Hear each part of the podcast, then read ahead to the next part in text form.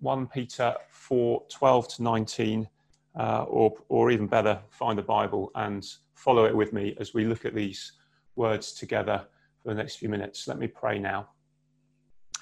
Father God, we pray that by your Holy Spirit you would prepare our hearts and open our eyes, help us to see and hear Jesus clearly in these verses, so that as we listen and study and as we see Jesus here, that you would be changing us on the inside in our hearts so that we can live for you and serve you in your world. We pray in Jesus' name.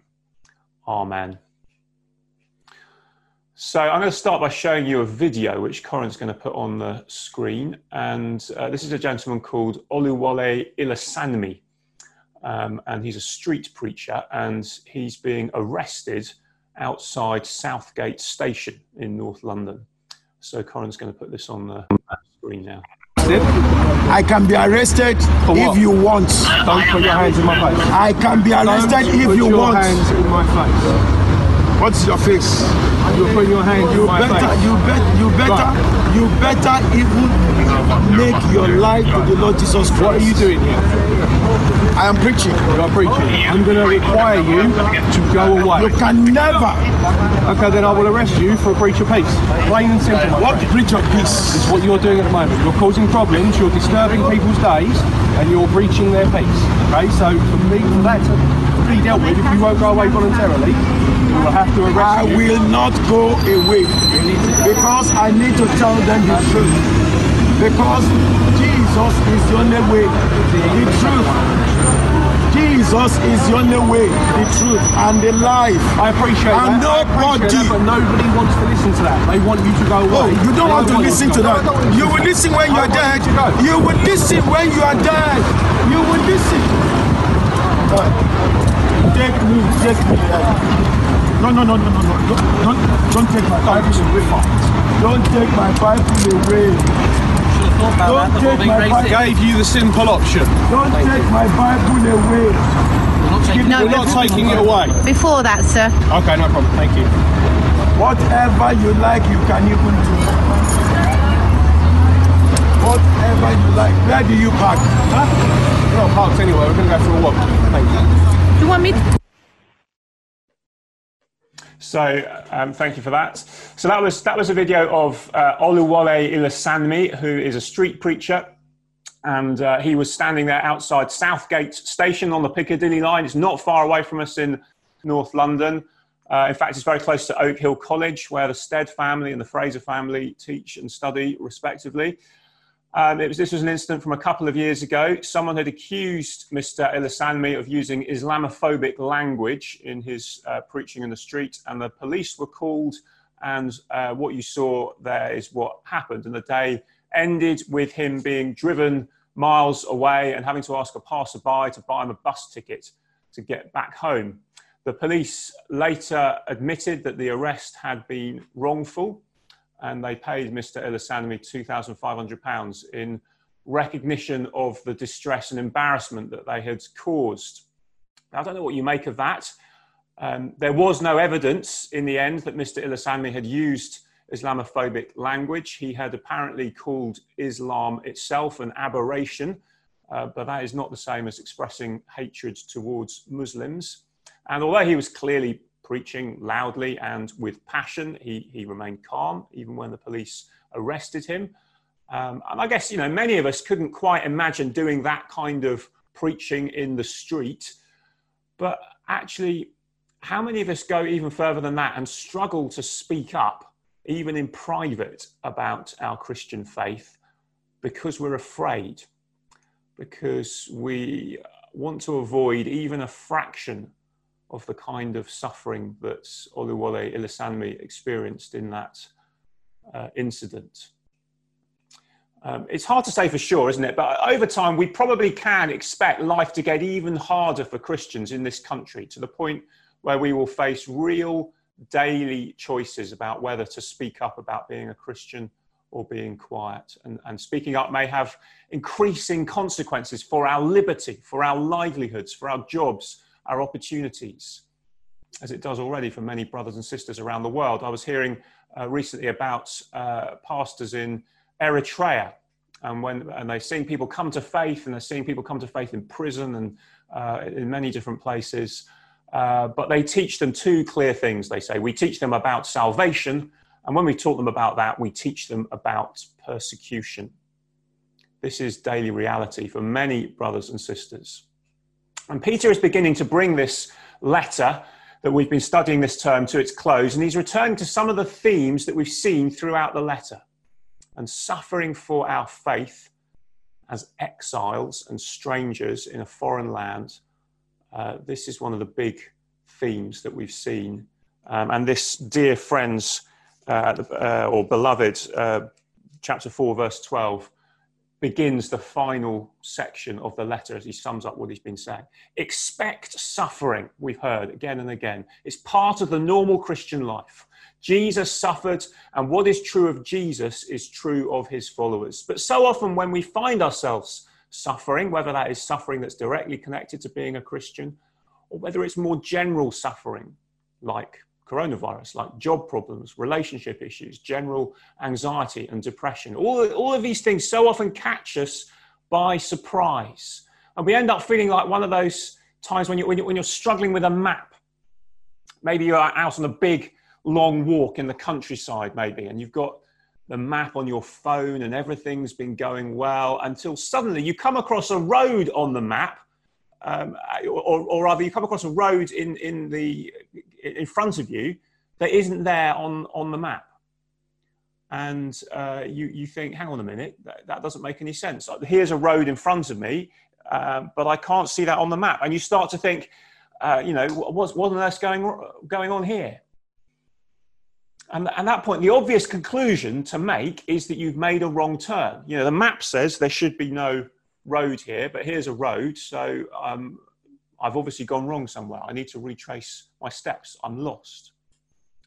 But of course, I, actually, that is one possibility, but there is another possibility, which is that the map itself is wrong, that you need a new map. You, you are in exactly the right place, and you've been doing exactly the right things. You've just got an out of date map that doesn't know about the road that you've just come across.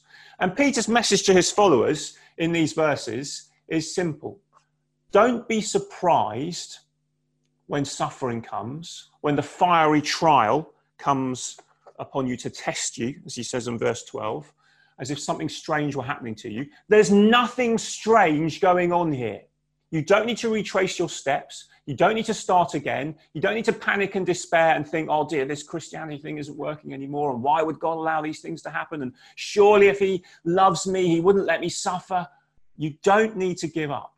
You just need to refresh your map and understand what the, Christ- the Christian life, the normal Christian life, really looks like. Don't be surprised, Peter says. So, why does he say that? Well, there's two big reasons in these verses. Why not be surprised when we suffer? Well, first, suffering is a sign that you belong to Christ. Suffering is a sign that you belong to Christ. Verses 13 to 16. Um, far from being something that you should be ashamed of or surprised by, actually, look at what he says. He says you can rejoice in this. What an extraordinary thing to say. But the, the, the reason that he can say this is because suffering is a sign, verse 13, that you are walking the path that Jesus walked, that you are sharing in his sufferings, that you are blessed, verse 14, because the Spirit of glory and of God rests on you. And behind this is the thing that we've seen throughout the letter that what is true of Jesus is true of us because we are in Him. We are in Christ, as we often say. It's like going on a roller coaster. Now, quite a few years ago, we went as a family to Alton Towers, and slightly ill advisedly, I took a rather young Eliana on a roller coaster which was called 13. Um, mainly because we've been given fast track passes by a, a, friend who had access to these. And, uh, you know, when you've got a fast track pass, you, you, you want to use it. And uh, Eliana was just tall enough for this ride. So we went for it. Now, I have checked with her that she's happy for me to tell this story. Um, but uh, five seconds, you know, into the, the, the ride, just after it started, uh, you know, within five seconds, she was saying, Daddy, I want to get off, which isn't a great start, particularly when the first bit of the ride is actually perfectly normal. It's just sort of going along smoothly, round a couple of bends. Um, but pretty quickly it turns and you go inside a shed and the doors close behind you on this roller coaster. And then inside, in the dark, uh, the whole track that the entire roller coaster is on goes down by about six inches. And then uh, five seconds later, it goes down again by about another six foot. And uh, then you're sort of sitting there going, oh my goodness. And then the lights come on, and there's this scary face right there in front of you. And then the doors open behind you, and the, the, the roller coaster car that you're in shoots out backwards out of the shed. And uh, it then sort of does a few more twists and turns, and it arrives back home. Now, fair to say, this wasn't a great dad moment. Um, and uh, the, the, the, the thing about a roller coaster is once you're in it, you're in. There's nothing you can do. You're, you, you know, you're just strapped in. And if you think about it, if you're not enjoying it, which not everybody does when they get on a roller coaster, the, the, the twists and the turns and the shocks are part of the path to the finish. You don't have to get yourself there. The roller coaster carriage is going to take you there. You are strapped in. And what is true of the roller coaster car is true of you as it twists and turns. But it does all of that on its way to the glory of the finish line, where everybody breathes a great sigh of relief. And you're suffering because you're joined to the roller coaster for its journey. And you can be sure, though, that it may be full of twists and turns and fears and screaming right now, but it, inevitably it will soon be over because it's a roller coaster. The carriages always get to the end. And that, that, that is the kind of argument that Peter is using here. You can rejoice even in the suffering and pain of the here and now. What an extraordinary thing to say. How can you rejoice in the suffering and pain? Because it's a sign that you are joined to Christ. And this roller coaster goes through pain and suffering to glory. That's what Jesus did. He suffered and he went through suffering to glory. And so you are on that same train to glory in Christ. So rejoice and hold on when you suffer, because the suffering is a sign that you are joined to him. He's got you, he's holding on to you. But, you know, he goes on then, verse 15 just make sure it's not because you're a murderer or a thief or an evildoer or a meddler a, a meddler is a busybody, you know, somebody who interferes in things they should stay out of. So he's saying not all suffering is automatically good suffering. And I think that's an important qualification when you think about the ways that Christians sometimes suffer. Um, and even sometimes you fear, you know, when you hear about a street preacher, you might be thinking, yeah, but they've kind of brought that on themselves. I don't think that was true with the Oluwole Ilesanmi, but, you know, sometimes people in the name of Christ can say and do things that frankly they shouldn't be doing and that you know that then you will um, bring you know you will bring suffering upon you um, but the point is actually a case like um, Ilesanmi reminds us that actually there will be times when Christians are doing something that they are well within their rights to do. There is no law against this kind of activity, and yet they end up suffering for it. And so Peter says, verse 16, if anybody suffers as a Christian, let them not be ashamed, but let them glorify God in that name. Because undeserved suffering as a Christian of any sort is a sign that you belong to Christ and you're on your way to glory. Because Christ did the same. so just note then what Peter is saying about undeserved suffering. He's saying don't be surprised. This is the shape of the normal Christian life, following in the footsteps of Jesus. So he's saying, he's saying this, he's saying it's not random. Which is kind of what people often end up saying. You know, you, you, you just, oh, you just need to shrug your shoulders at suffering. You know, the universe is essentially random. No, it, it's not that. It's sharing in Christ's sufferings, which we can, we can therefore trust our Heavenly Father like He did when we suffer. Even if it feels deeply unfair, even if we can't understand why we're suffering and others aren't. We don't live in a random universe. We live in one with a loving Heavenly Father who is in control of all that happens. So it's not just random, so that you shrug your shoulders. It's, but it's also just not completely normal either. And actually, there is a kind of humanism that says, well, you know what, you just have to accept suffering as, as part of life. And frankly, actually, life would get a bit boring if, if we didn't die. The fact that we die is kind of good because it brings a value to the years that we have. That's, that's a, that is a humanist, atheist view of life. And, you know, it sort of says that uh, it's more precious because it's finite. But actually that in itself can end up playing down and denying the sheer horror of the suffering that people sometimes experience. Can we really say that about the death of a child, about the pain of depression or loneliness that goes on for years and years, or whatever it might be? It's not natural. It's not how things are supposed to be. But Jesus embraced suffering in order to end it. And so, if we suffer now, we know glory is coming because Jesus rose from the dead. So, Peter's not saying it's just random. He's not saying it's just normal and you should just accept it and get on with it. He's not saying something like Monty Python's, you know, always look on the bright side of life. Actually, you know, again, many non Christians manage to approach life with that kind of attitude. And so we end up saying things like, well, you know, coronavirus, well, it hasn't been so bad because you know, I, I needed time with my family.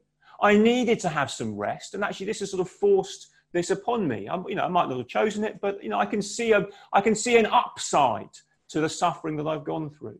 And this is the kind of, you know, the, the thing that says, when life gives you lemons, make lemonade that we, you know, you, you sometimes hear.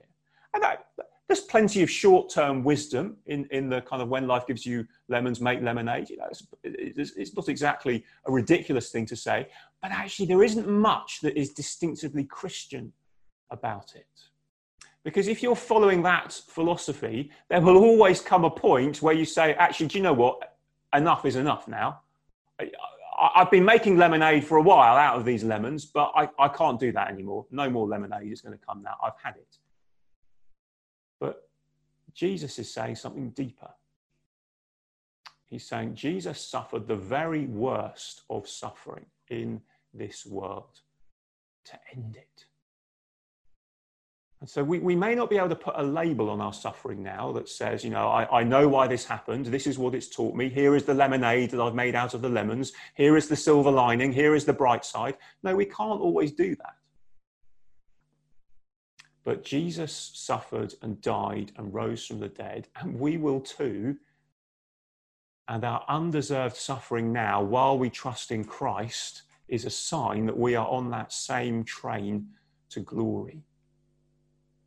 So, suffering as a Christian is a sign that you belong to Christ.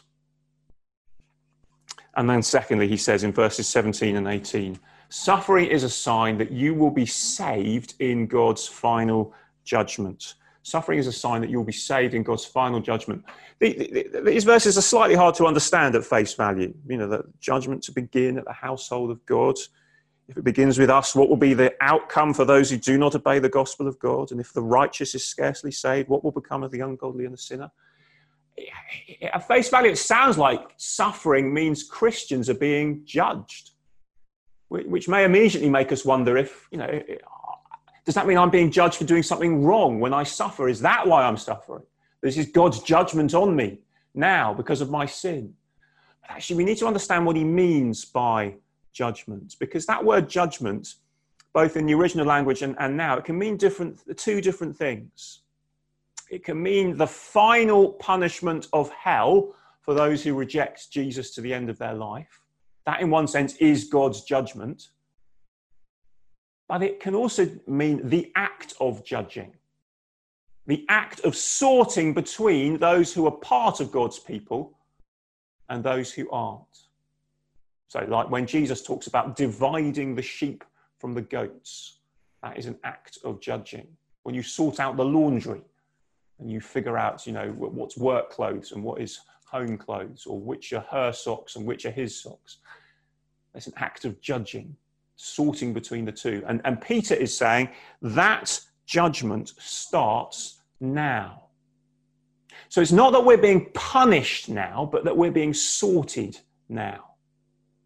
And again, the point is that the suffering that we experience now is a sign, therefore, that we belong to God's family. In that sense, it's almost like a badge, a kind of badge of honor. Look, I have suffered unjustly as a Christian. And, and, and as you put it back in chapter one, that is a sign that our faith is being refined, that our faith is genuine, he says, that we do belong to God. Because why else would a Christian persevere? Why would a Christian keep going? That's what suffering reveals in us. And that then means that in the end, we will be safe in the final judgment because the, the, the, the, fact that we belong to God's people, at the end, it will already be in the public domain. It will already be obvious from what's happened before. You know, of course she's a Christian because she kept trusting Jesus when her son died. Of course, he's a Christian. He kept trusting Jesus when they threatened him and his loved ones after he abandoned Islam. Of course, uh, she's a Christian. She kept trusting Jesus through years of loneliness. He kept trusting Jesus when his family teased him mercilessly every time he mentioned going to church. Suffering is a sign that you will be safe. But therefore, Look out if you choose comfort now over suffering. That's what Peter's saying here. Because if you choose the broad way rather than the narrow gate, you know, the easy life, the life of being your own boss and not having to go God's way, the life of having everyone speak well of you and everything just as you want it. If you choose that because you think the cost of following Jesus is too great, beware because that suffering that you're trying to avoid will come on you in the end. In the end, it's a choice. It's a choice that works a bit like a vaccine.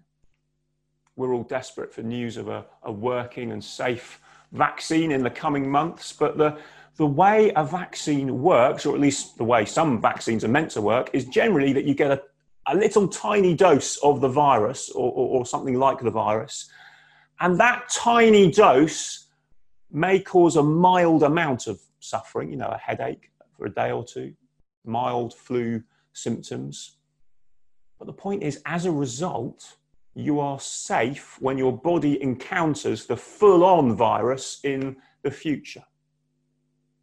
But those who reject the vaccine will experience the full suffering of the illness if they encounter it. And that, that's the kind of thing that, that, that, we're getting at here. And, you know, if you look at verse 18, the righteous, if the righteous are scarcely saved, in the sense that Christians have to go through very hard times on the way to the day of judgment.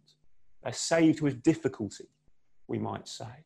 But if that's true for Christians, how much more dreadful is it for those who haven't had the vaccine of suffering in the here and now and face the full force of God's judgment then.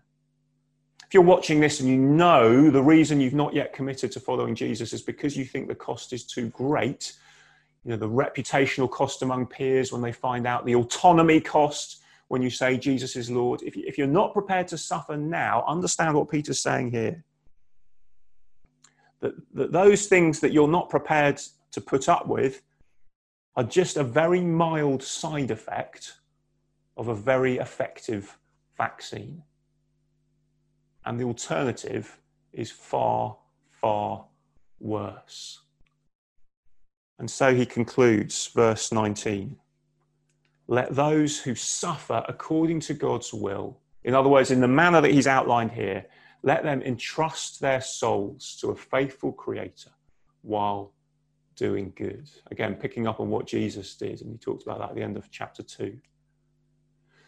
Now, when we talk about suffering in this way, Christians have, have sometimes gone in slightly strange directions when thinking about suffering. You know, you hear about people who've deliberately gone looking for suffering and who literally flog themselves or hurt themselves or put themselves in harm's way, or they think, they think, well, you know, this decision that I'm making now, this can't be right because it feels too easy. And God's way is surely meant to involve more suffering than this. And so they kind of deliberately put themselves through difficult things just because they think, um, you know, I need, if suffering's a sign that I belong to Christ, I, need, I, I probably ought to be doing a bit more suffering here. So I go and look for it and make it happen. I think Peter would call that kind of thing a little bit mad because the point is, if you live faithfully as a Christian, if you, if you just get on with living a faithful Christian life, trusting Jesus, living for Him, you won't have to go looking for suffering. Suffering will come and find you whether it's the suffering of a fallen world that causes you to need to cling on to Christ more and more, or whether it is the suffering of persecution that, that singles out Christians and, uh, make, uh, and causes them to, to suffer in particular ways. This kind of suffering is going to happen. It just will. You don't need to go looking for it. So you don't need to feel guilty, therefore, if right now you're not finding it may that be a, a, reason to go to God and say thank you and, and just to live in, in, in close dependence on Him because there will come a time when suffering will come upon each of us. If you ask around the Christians at St. John's, we will all have our own stories of suffering while trusting in Jesus. And it's not as if, you know, deliberately seeking out suffering will earn you special brownie points or something. You know, that, that's sometimes I, I fear that that can be a, a, a, mentality that we get into. Actually, that is not far. It's a pretty shocking thing to say, but it's not far from the kind of Islamic terrorist view of earning your salvation. You know, I martyr myself and I get extra virgins in paradise. That's the sort of uh, terrorist logic. No, no, suicide is not martyrdom. Martyrdom is something other people do to you while you are seeking to live a faithful, normal, peaceful Christian life because you already have the assurance of glory that follows suffering here and now. So, do you see what he's saying? Hold on to Jesus, who suffered on his way to glory. Don't be surprised when suffering comes, whether it's the persecution of people being arrested in the street or being arrested because of their Christian faith or because of what they're saying about Jesus now or in the future, or whether it's the suffering of a fallen world. But in whatever form suffering takes, Peter's saying, rejoice because of who you belong to, that you're joined to him, and rejoice because of where then he is taking you. Let me pray now. Father, thank you for these words. And thank you that we can know when we suffer that it's a sign that if we're trusting in Jesus, that we belong to Him, we are joined to Him. That we can therefore put our trust more in Him, not see our faith weaken in suffering, but strengthen, because we know that He went through suffering to glory. So help us in whatever suffering we face, now or in the future, to have that mindset. And then to trust in Jesus. And know with confidence that He's with us now and that He's taking us to glory. May we trust in Him, may we hold on to Him, and may you help us if we've not yet trusted in Him to do that. And we pray that in Jesus' name. Amen.